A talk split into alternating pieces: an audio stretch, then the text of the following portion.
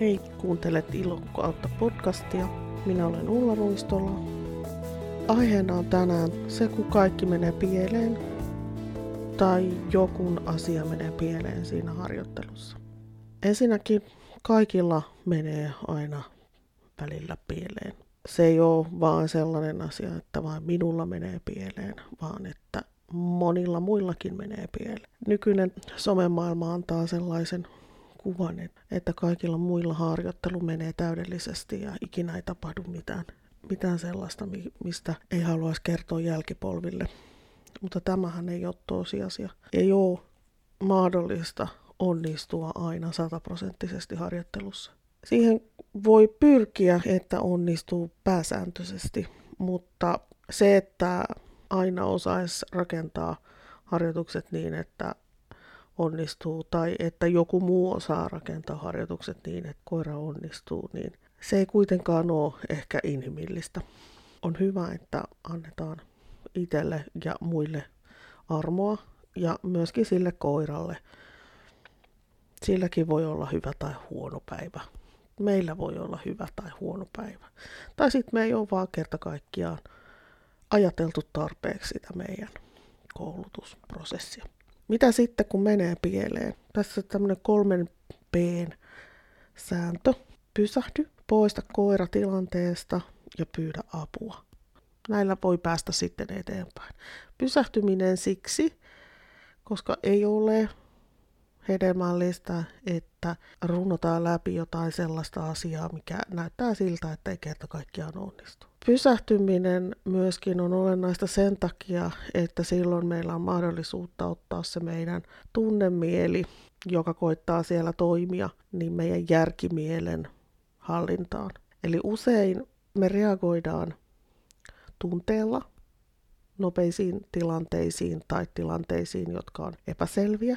Ja se ei ole se kaikkein järkevin tapa hoitaa niitä asioita, vaan se, että me pysähdytään, lähdetään pohtimaan, että mikä tässä on, ja annetaan sille meidän järjelle mahdollisuus myöskin toimia siinä tilanteessa. Myös jos tilanne on sellainen, että, että on mahdollista, niin koira tulisi poistaa siitä hetkestä johonkin muualle, Eli sen voi vaikka viedä autoon tai käydä laittamassa puuhun kiinni kauemmaksi tai, tai keskeyttää koko harjoitus niin, että se koira voidaan viedä, viedä vaikka koko paikasta pois.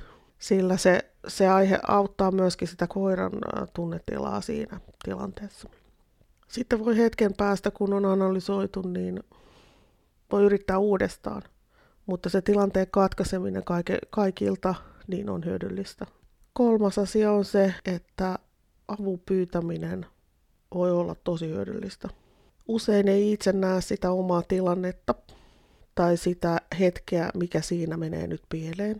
Olen kokenut tämän itsekin, vaikka olen ammattikouluttaja ja, ja kouluttanut satoja ihmisiä kouluttamaan omaa koiraansa ja koulutellut monta koiraa itsekin. Ja sitä on sokea sille omalle tilanteelle, että miksi se koira menee näin, miksi se koira tekee tällä tavalla, miksi minä käyttäydyn jollain tavalla. Vähintäänkin oli hyvä videoida se tilanne, että mitä tapahtuu, koska silloin voi itse ehkä analysoida sitä tykönään, että mitä tapahtuu. Siihen liittyy vahvasti se, että silloin pitää myöskin olla rehellinen, että mitä siinä oikeasti tapahtuu, eikä katsoa sitä sitten jotenkin suodattavien lasien läpi. Mutta hyödyllisempää on kuitenkin treenata jonkun toisen kanssa tai sitten käydä valmennettavana tai pyytää kasvattajaa auttamaan, jos kasvattaja on pätevä, koska se ulkopuolinen mielipide on on hyödyllinen. Ja jos se annetaan rakentavasti, niin se voi viedä pitkälle. Mutta tässä on syytä olla kriittinen sen suhteen, kenen, kenen mielipidettä pyytää. Joskus ratkaisut voi olla sellaisia, että, että ne ei joko eettisiä tai sitten ne ei sovi sille kyseiselle koiralle tai kyseiselle ohjaajalle. Kun me lähdetään analysoimaan sitä meidän tilannetta, niin me pitäisi esittää kysymyksiä itselle. että osaako se koira oikeasti sen, mitä me pyydetään. Ollaanko me oikeasti opetettu sille ja yleistetty niitä asioita sen verran paljon, että se koiralla on mahdollisuus ymmärtää. Nehän ei ole tyhmiä, mutta on yksinkertaisempia kuin me ihmiset. Ja sitten siellä vielä on sellainen asia, mitä me ihmiset eivät ei ajatella aina, että ne ei yleistä kunnolla. Tai ne, se yleistämisprosessi on erilainen kuin meillä ihmisillä. Eli ihmislapsi, kun se oppii lukemaan koulussa, niin se osaa lukea joka paikassa, että sen ei tarvitse niin erikseen harjoitella sitä taitoa muualla. Että koirilla taas tämä on paikkasidonnaista tämä oppiminen. Eli se oppii vaikka istumaan takapihalla, niin se ei tarkoita ollenkaan sitä, että se pystyy istumaan paikoillaan vaikka jonkun jossain metsässä tai pellonlaidassa tai jonkun kentän laidassa. Vaan että niitä taitoja täytyy harjoitella riittävän monessa paikassa, että sillä koiralla on ylipäätänsä mahdollisuus onnistua niissä asioissa. Tässä me usein itse epäonnistutaan, että me harjoitellaan vaikka kotona jotakin taitoa ja sitten me viedään koira jonnekin ryhmäkoulutukseen ja se ei suoriudukaan siitä. Tässä on kysymys siitä kuuluisasta, kyllä se kotona osaa. Niinhän ne kaikki osaa siellä kotona. Ja se ei sinänsä ole mikään selitys, vaan se haaste on siinä, että me ei ollakaan itse huolehdittu siitä, että se koira osaa myös muualla. Ja silloinhan se ei ole sen koiran vika, eikö niin? ylipäätänsä nämä virheet usein ei ole koiran vika, vaan se on niin kuin ohjaajan, ohjaaja ei ole tarpeeksi ajatellut asiaa.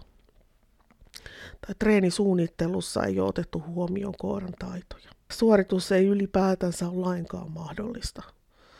Siinä paikassa ja siinä ympäristössä ja siinä häiriössä. Ja sittenhän me ei myöskään huolehdita siitä, että sillä koiralla on riittävästi toistoja – jossain tietyssä harjoituksessa, vaan oletetaan, että se onnistuu.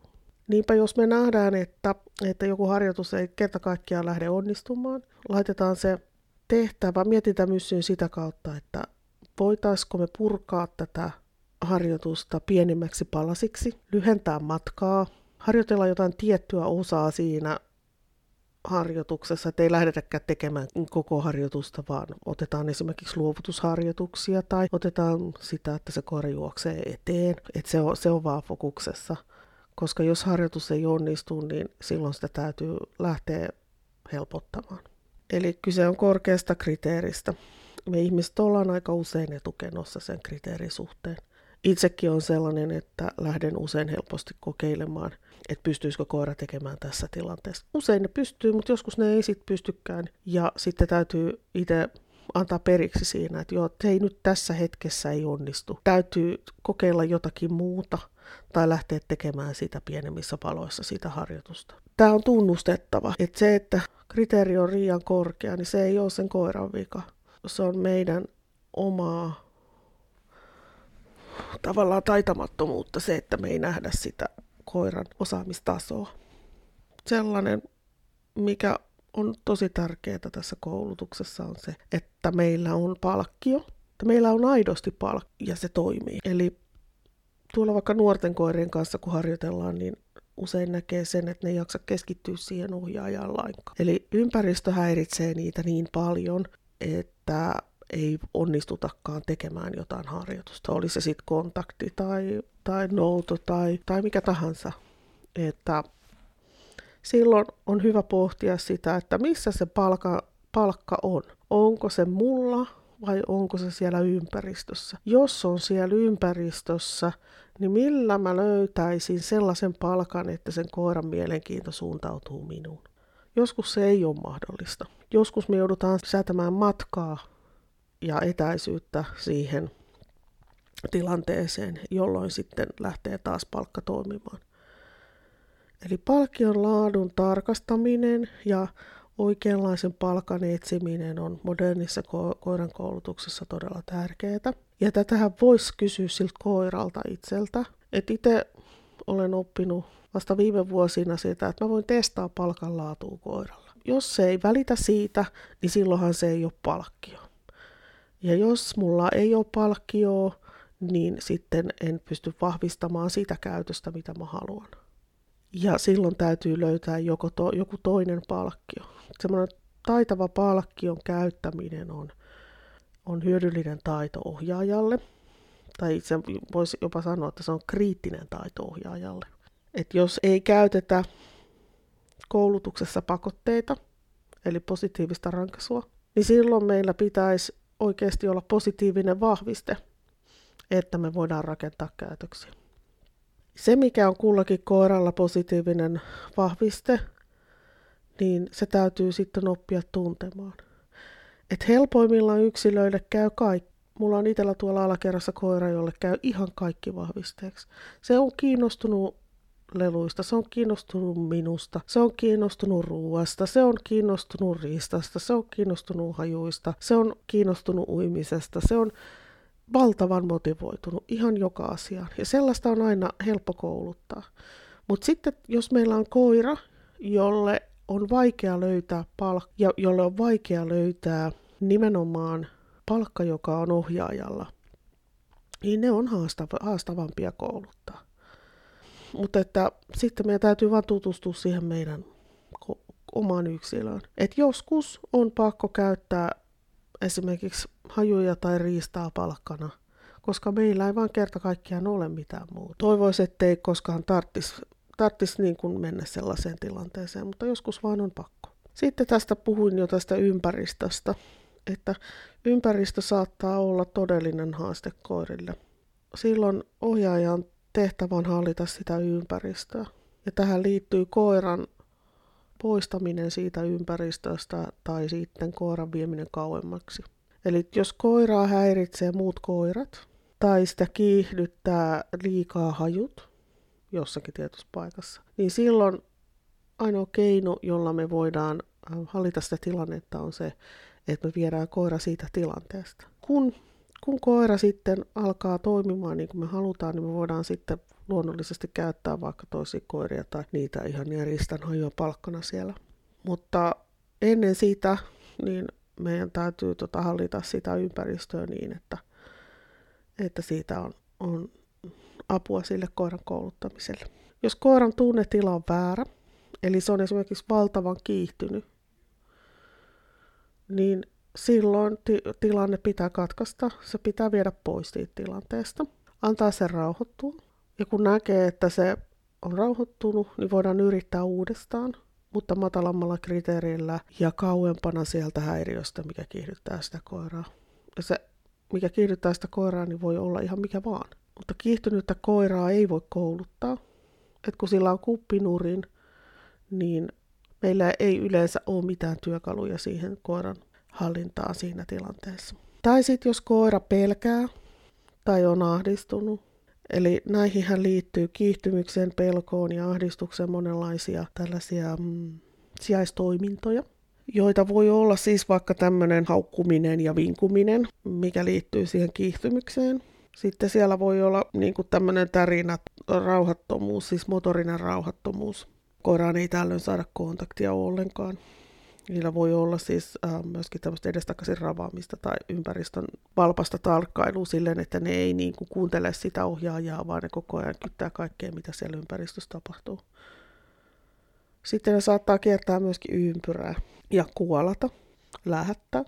Saattaa hyvinkin olla korkean vireen merkki. Ja sitten tällaiset niin kuin kovasuisuus tai sitten vetäminen taluttimessa usein on myöskin korkean vireen myöskin aggressio aika usein on korkein, tai onkin korkein vireemer, samalla taluttimen pureminen. Eli aggressio ja taluttimen pureminen, niin nehän saattaa johtua turhaumasta, ja turhaumahan on korkein, korkein vireen käytös. Sitten täällä on tällaisia, koira poistuu paikalta tai menee piiloon tai, tai se on täysin perässä vedettävä. Ha- haistelee ja haukottelee, poistuu ikään kuin henkisesti paikalta, niin nämä liittyy usein siihen ahdistukseen tai pelkoon. Siinä voi olla myöskin tämmöinen, että ne menee kokonaan niin kuin reagoimattomaksi ja jäätyy, että ne ei pystykään tekemään jotain asiaa.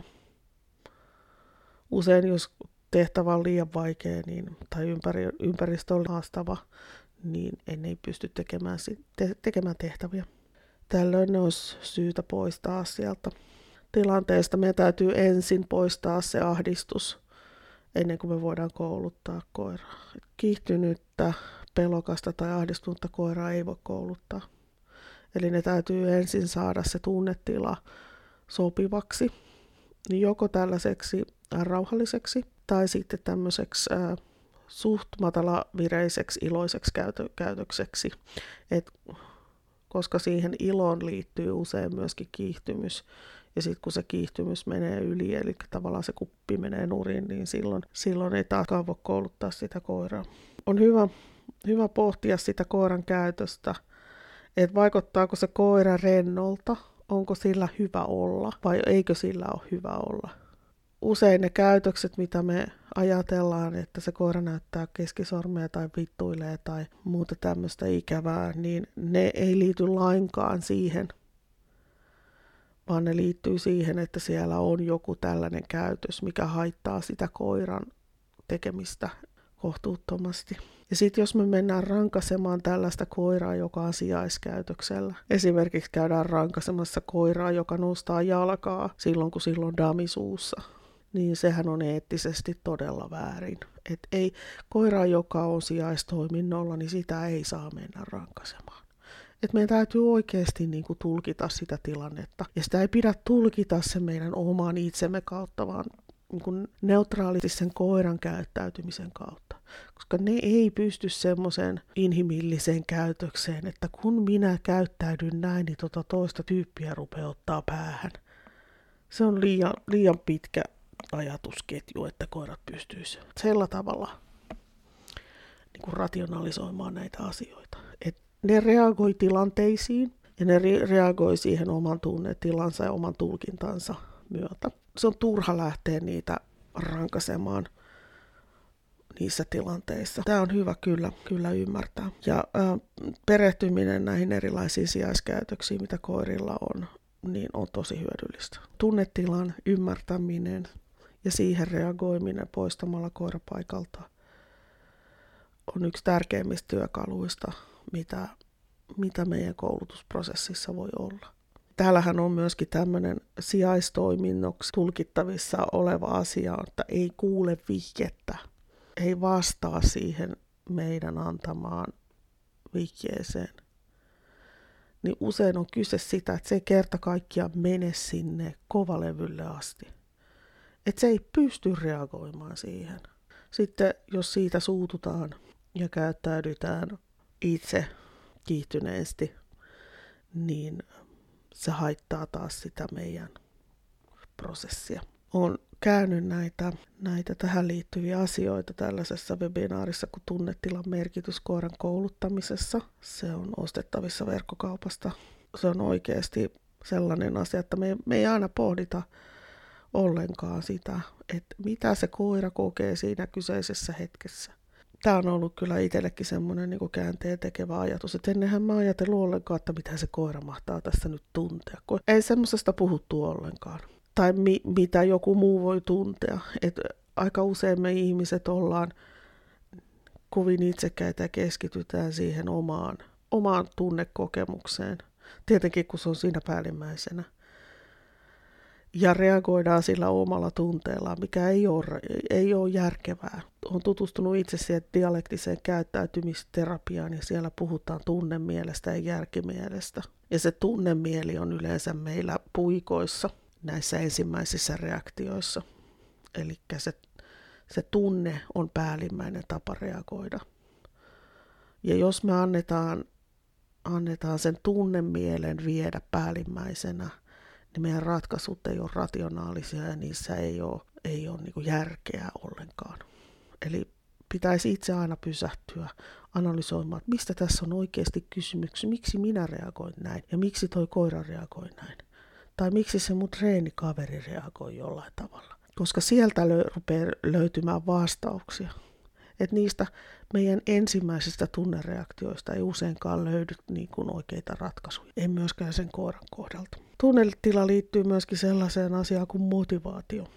Jos sen koiran tunne on väärä tai meidän tunne on väärä, niin ei siellä useinkaan ole motivaatiota. Et mikä se koiran motivaatio on tällä hetkellä? Mikä on mun motivaatio? onko sitä ylipäätänsä ollenkaan sitä motivaatio. Jos ei ole, että jos se koira ei ole vaikka kiinnostunut kanvaasidameista, silloin meidän täytyy harjoitella sitä noutoa ensin jollakin muilla ja koittaa motivoida sitä koiraa myöskin niihin, niihin kanvaasidameihin. Eli motivaatio voi palkkion kautta vahvistaa. Että mitä enemmän johonkin asiaan rupeaa liittyy positiivisia tunteita, niin sitä motivoituneemmaksi yksilö luonnollisesti tulee. Eli meillä täytyy aina olla motivaatio. Et jos se koira ei ole motivoitunut harjoittelemaan, tai sillä ei ole esine-motivaatio esimerkiksi, tai, tai sitä, se ei ole kiinnostunut riistasta kanta, riistan kantamisesta esimerkiksi, niin me täytyy ensin herätellä se motivaatio. Ja se motivaatiotunne tulee onnistumisesta ja se tulee myöskin siitä, että ymmärretään asia. Että eihän ihmiselläkään ole motivaatioa tehdä jotain asiaa, jos ei ymmärrä sitä. Jokainen voi sitä omaakin oppimisprosessiaan niin miettiä, että kuinka vaikeaa sitä on tehdä asioita, jotka ei kiinnosta hevohumpan vertaa. Itellä käytän aina sitä Excel-esimerkkiä, koska mä en ole mikään numeroihminen ja mä tykkään pyöritellä niitä, vaikka mulla kaupallinen koulutus onkin. Joka kerta kun tulee Excelissä joku semmoinen asia, että mun olisi pakko opetella jo jotakin uutta siinä, niin tulee ensimmäinen ajatus on turhauma. Ja se turhauma on sellainen, että se ei auta siinä sen vaikean asian oppimisessa. Hirveän harva loppujen lopuksi motivoituu turhaumasta. Vaan siellä täytyy olla joku palkitseva asia – joku hyödyllinen asia, mikä vie sen oppimisprosessia eteenpäin. Et mullakin Exceli-käytön motivaatio on se, että, että mä tarvitsen sitä tietoa, tarvitsen siihen, siihen, sitä johonkin. Mutta se ei tule helposti. Eli jokainenhan on usein motivoitunut siitä, että asiat on helppoja tai ne on mielekkäitä. Samat toimii myös koirilla. Että jos me osataan tehdä asioista, tehtävistä, esineistä mielekkäitä sille koiralle ja me osataan käyttää niitä asioita hyödyksi, mitä se koira haluaa, niin se helpottaa meidän kouluttamista. Ensin vaan pitäisi tietää, että missä se koiran motivaatio on ja mitä se koira haluaa. Koska jotta me voitaisiin olla ovelia, niin meidän pitäisi tietää siitä meidän vastapuolelta tai siitä meidän kumppanista jotakin sellaista, mitä me voidaan käyttää hyödyksi. Että tähän on, kouluttaminen on manipulaatio. Eli manipuloidaan toinen motivaation kautta tekemään sellaisia asioita, mitkä on meille tai minulle hyödyllisiä. Että jos me ei olla kiinnostuneita siitä, mitä se toinen kokee palkitsevaksi tai motivoivaksi, niin se ö, vie terän pois siltä meidän meidän onnistumiselta. Sitten meillä usein on tuossa kouluttamisessa haasteena myös se, että meillä ei ole mitään käyttökelpoista koulutettua käytöstä. Eli ed- me edetään koulutuksessa niin nopeasti, että me ei ole huolehdittu siitä, että se koira on oikeasti oppinut jonkun asian, esimerkiksi istumisen. Viedään koira varhaisessa vaiheessa riitalle ja ruvetaan tekemään tekemään tot, kokonaisia käytösketjuja. Esimerkiksi laitetaan koirahakuun, etsitään riistatilanne, otetaan lintu ylös ja ammutaan se lintu. Niin, ja sitten ihmetelläänkin, että miten tämä meni ihan päin prinkkalaa. Ja sitten vastaus on siellä, että me ei ole harjoiteltu tarpeeksi sitä pysähtymistä niin kuin ennen sitä, kun me viedään se koira sinne niin kuumiin tilanteisiin ja te- teetetään kokonaisia käytösketjuja. Eli meillä ei ole mitään siellä lihasmuistissa, eikä meillä ole mitään, mikä on mennyt sinne koiran kovalevylle perille asti. Eli niin sanottuun ärsykekontrolliin tai vaikutehallintaan. Ne on molemmat niin kuin aika e- ikäviä sanoja mun mielestä. Mun mielestä se on ehkä kaikkein käyttökelpoisin. Se toimii kuin junan vessa. Mutta siihen vaaditaan tuhansia toistoja, erilaisia toistoja, että joku asia voi toimia kuin junavesi. Noihin äskeisiin sijaistoimintoihin liittyen, niin siellä voi myös olla, olla konfliktin tunne ohjaaja ja koiran välillä. Tai usein nämä noutohaasteet on sellaisia, että koira ei halua tai ei ymmärrä tai pelkää luovuttamista, niin sitten se haittaa sitä koko noutoa. Ja sitten siellä voi, kun luovutus ei ole kunnossa ja siellä on konfliktin tunne, niin se heijastuu siihen koko edeltävään käytösketjuun. Eli jos vaikka tehdään linjaa, koitetaan rakentaa siihen matkaa ja huomata, että se ei meinaa onnistua, niin se syyllinen saattaa usein olla se, että se perusnouto ei ole kunnossa ja se luovuttaminen on koiran mielestä ikävää tai se on pelottavaa tai ahdistavaa. Tämä on hyvä myös tutkia, että voisiko täällä olla joku konfliktin tunne siellä koiralla. Että se ei voi tehdä jotain asiaa syystä X. Kun menee pieleen, niin on hyvä olla syyttämättä sitä koiraa siitä, että se ei onnistu.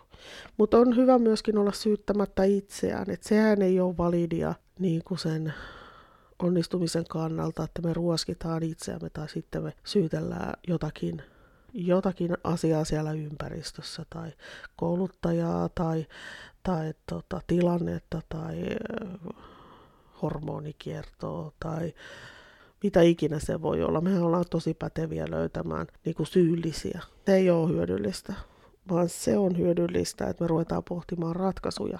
Että me tiedetään, miksi koira tekee tämän. Eli vaikka just esimerkiksi, että se noudon luovutus ei ole kunnossa, niin se sisältää sen ratkaisun siihen tilanteeseen. Tai sitten, eli harjoitellaan siis noudon luovuttamista. Tai koira hämmentyy tehtävästä näyttää siltä, että se ei jäätyy ja se ei pystykään suoritumaan. Okei, mietitään, että mikä siinä voisi olla hämmentävää.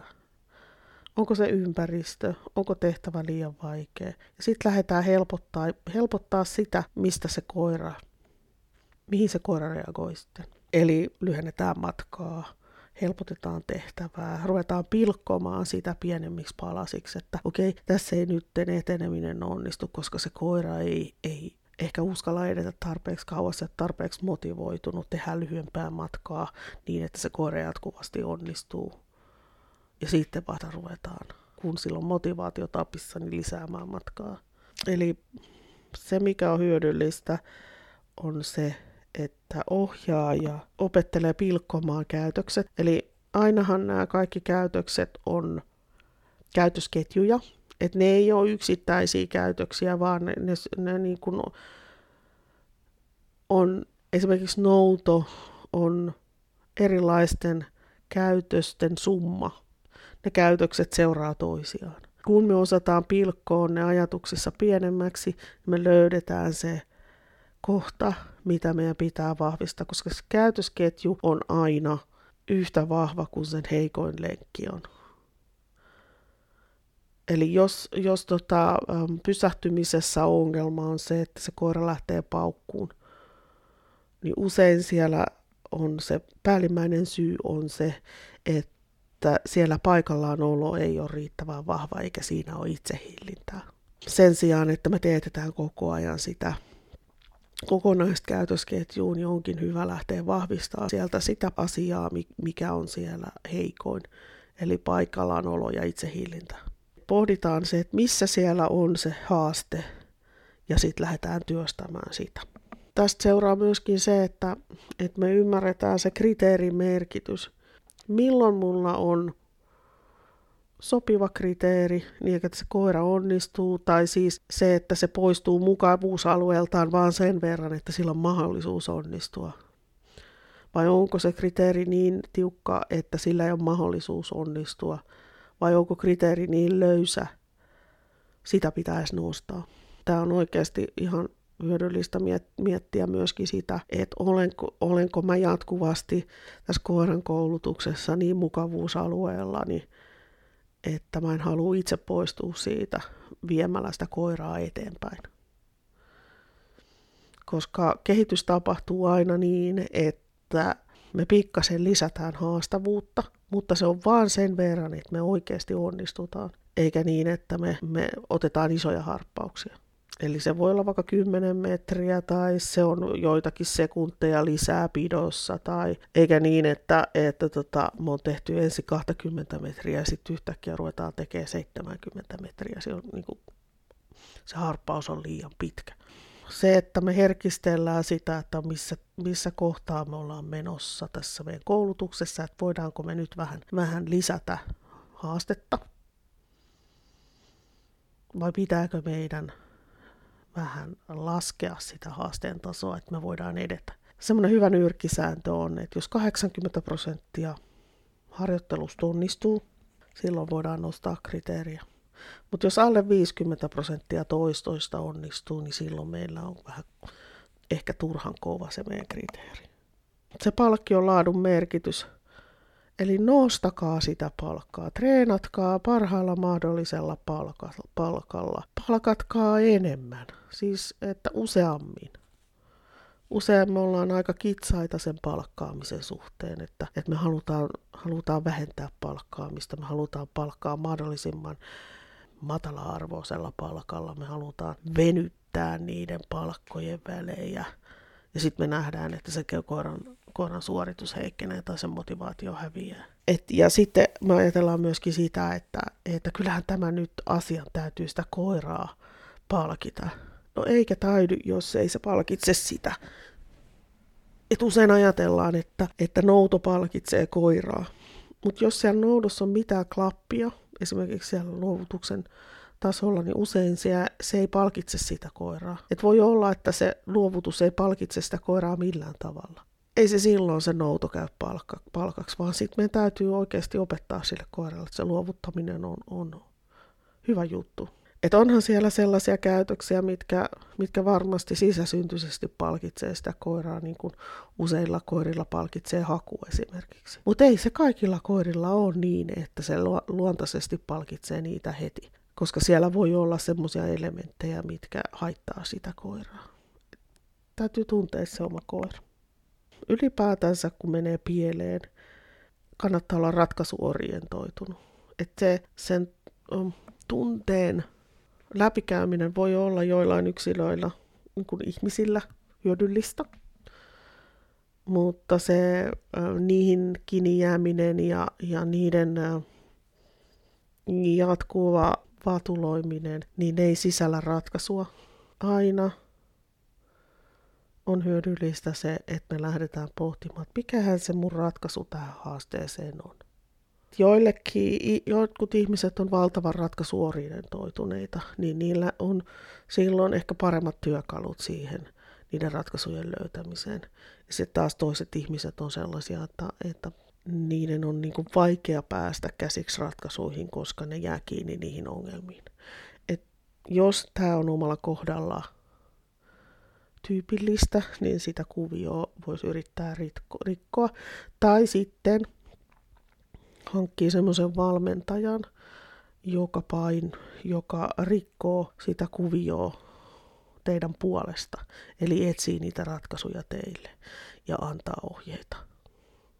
Tässäpä tämän päivän ajatukset. Ensi kerralla palataan johonkin muuhun aiheeseen. En ole vielä päättänyt, että mitähän se mahtaisi olla.